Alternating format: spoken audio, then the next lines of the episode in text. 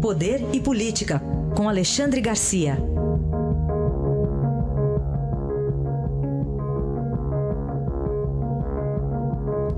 Alexandre, bom dia. Bom dia, Raíssa. Bom dia, Carolina. Bom dia. Vamos falar mais aqui sobre o novo presidente do México. Ontem você já até comentou um pouco aí o resultado da eleição, o Obrador agora, mas lá como aqui, viu, Alexandre, estava vendo agora, a posse demora para acontecer. Dia 1 de dezembro só. É.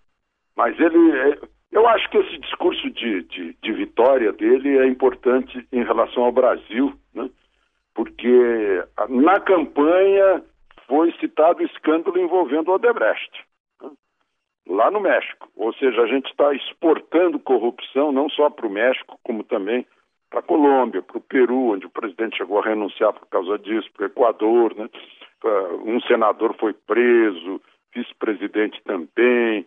Ah, é, uma vergonha para a gente. E no discurso da vitória dele, ele disse o seguinte: missão principal ah, do meu governo é erradicar a corrupção e a impunidade. Quer dizer, o México também está com esses dois problemas, corrupção e impunidade. Podia seguir os exemplos do Brasil para ver o que o Brasil fez e o que o Brasil não fez. para ver como se faz para combater a corrupção e para ver como não se faz também. Porque isso nós temos aqui. O, lá o presidente da Odebrecht no México também fez um acordo de de delação premiada. Mas depois, e a gente ficou mostrando aqui, olha, ganhou a esquerda no México, ganhou a esquerda, López Obrador é a esquerda. Né?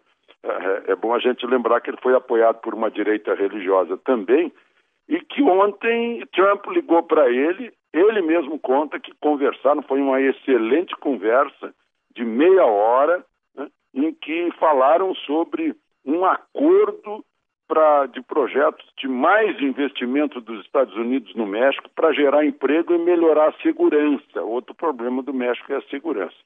Quem, quem mora lá na fronteira, entre Ciudad Juárez, no México, e El Paso, no, no, no Texas, sabe que até o dentista é mais barato no México e, o, e os americanos atravessam a fronteira para se tratar, para pagar um terço da conta do dentista. Né? E há um, uma quantidade grande de empresas americanas do lado mexicano. Mas o novo presidente, recém-eleito, de esquerda, disse que o México tem que ficar no NAFTA, nesse acordo de, de livre comércio da América do Norte. Né? O, o, Brasil não quis nem pensar no assunto nesses últimos anos, quando houve a proposta de um acordo maior. Lula e Dilma não, não quiseram entrar. Mas o presidente de esquerda de lá é, quer. Né? E, e mais, para a gente que comparou ele a, a, Hugo Chávez, ele deu uma, deu uma declaração. Não pretendemos estabelecer uma ditadura. Foi, não sei se Maduro gostou dessa. Mas, enfim, daí o México, que é um grande país, né, foi, foi o nosso adversário. Um dia depois da, da eleição, o Brasil mandou a equipe do México para casa, lá no, do torneio da Rússia, e está aí o México, esperando agora até, como você lembrou, Heisen, esperando até 1 de dezembro para tomar posse. Enquanto isso, ele vai formando o governo. É, até demora mais do que a gente, que aqui é eleição em outubro, toma-se posse em janeiro, pois é. bem mais. Bom, falar também sobre as ferrovias aqui do Brasil. Será que elas estão virando realidade, Alexandre? Parece que os caminhoneiros, eu estou dizendo parece porque eu ainda estou muito cético em relação a isso.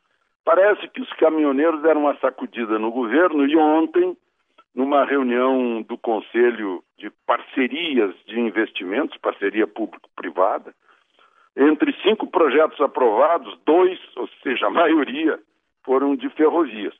Ferrovia de Integração do Centro-Oeste e o Ferro Anel de São Paulo, que eu creio que é para dar mais velocidade ao escoamento em direção ao Porto de Santos. Né? E falaram também da modelagem da Norte-Sul.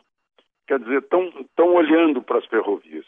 O então governador do Espírito Santo, Gerson Camata, me contou que, na época, era governo Geisel, que o presidente foi lá propor ferrovias, chegou com planos de ferrovias. E os prefeitos detestaram, disseram que ferrovia não, não dá voto, que o que dá voto é a estrada, ah, é, que tem aquele poder de capilaridade, e, e viaduto, ponte, etc. Né? Então vai ter que vencer depois lá na base a vontade política dos prefeitos. Mas já houve uma sacudida, tomara que se olhe para esse grande erro estratégico do Brasil de não ter ferrovia num país com 8 milhões e meio de quilômetros quadrados. Certamente. É, você falou aqui, Alexandre, sobre o recesso do judiciário já, mas estão se aproximando agora as férias do legislativo. Será que a gente vai perceber alguma diferença entre as férias e esse momento de, de trabalho? pois é. Será que eles estão trabalhando agora durante a Copa, né? Porque as férias começariam dia 18. Aliás, esse negócio de férias eu não estou entendendo. Eu vou precisar entender hoje ainda, eu vou ficar devendo essa, não sei se vocês já entenderam. Hum. Como é que o Toffoli, que está em férias, toma uma deliberação para proteger o seu ex-patrão José Disseu. Hum. Né? Uh, mas ele está em férias. Seria uh, algo que diga respeito às funções da presidente do Supremo, que está de plantão durante as férias do Supremo. Mas Toffoli tomou a liberdade de anular a, a, decisão do juiz Sérgio Moro, né? a pedido do Tribunal Regional do, de Porto Alegre, pediu que Sérgio Moro tomasse providências, a juíza de execuções criminais aqui de Brasília pediu que Sérgio Moro tomasse providências para que uh, Zé Dirceu, que saiu da prisão, não saísse do país, fosse monitorado por tornozeleira eletrônica, e, e Toffoli anulou tudo isso, dizendo que ele está simplesmente em liberdade para fazer o que quiser. Então eu não estou entendendo bem como é que funciona essa, essa, uh, esse recesso do Supremo, em que existe um plantão, que é a presidente, né? mas o, o, o, ministro Toffoli, que já tomou a iniciativa de soltar, não foi nem pedido da defesa de, de, eh, de José Dirceu, foi a iniciativa de Toffoli, ele continua tomando a iniciativa. Né? Quando ele, acho, né, pelos meus princípios éticos e morais, ou os princípios éticos e morais comuns, né, que a pessoa se julgasse impedida por ter sido subordinada é, do, do, do, réu, do, do condenado durante 12 anos, mas enfim, são coisas brasileiras. E o, e o Congresso entra em férias dia 18, tem ainda muita coisa para ser decidida lá no Senado, tem um um projeto de lei sobre transporte de carga, que, que interessa aos caminhoneiros.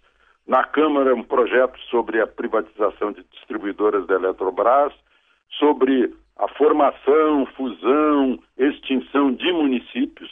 É um assunto muito importante, porque multiplicaram-se os municípios, de repente nós tínhamos 2.500 municípios a mais, quase, uh, quase 100% a mais, e está cheio de município aí sem condições de sobrevivência, porque não tem renda própria, né?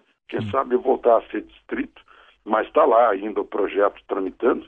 E outro projeto é aquele do, que partiu do movimento Escola Sem Partido, é um projeto sobre a, a, a possibilidade de professores, uh, de certa forma, entrarem naquilo que deveria ser decisão dos pais, né, sobre sexo, das crianças, etc. Sim. Então ainda há muita coisa a ser decidida e provavelmente o, Mundial de Futebol vai atrapalhar um pouco é.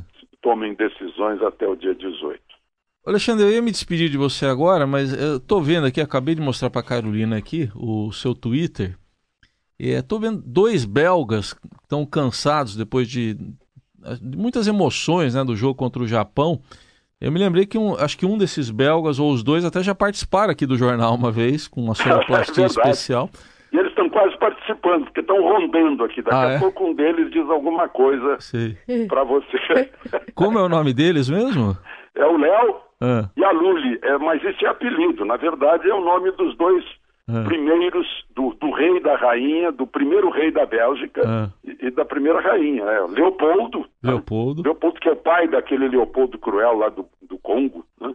Leopoldo e, e, e Marie, uh, Marie-Louise. Ah. É, eles, eles são de Malinois.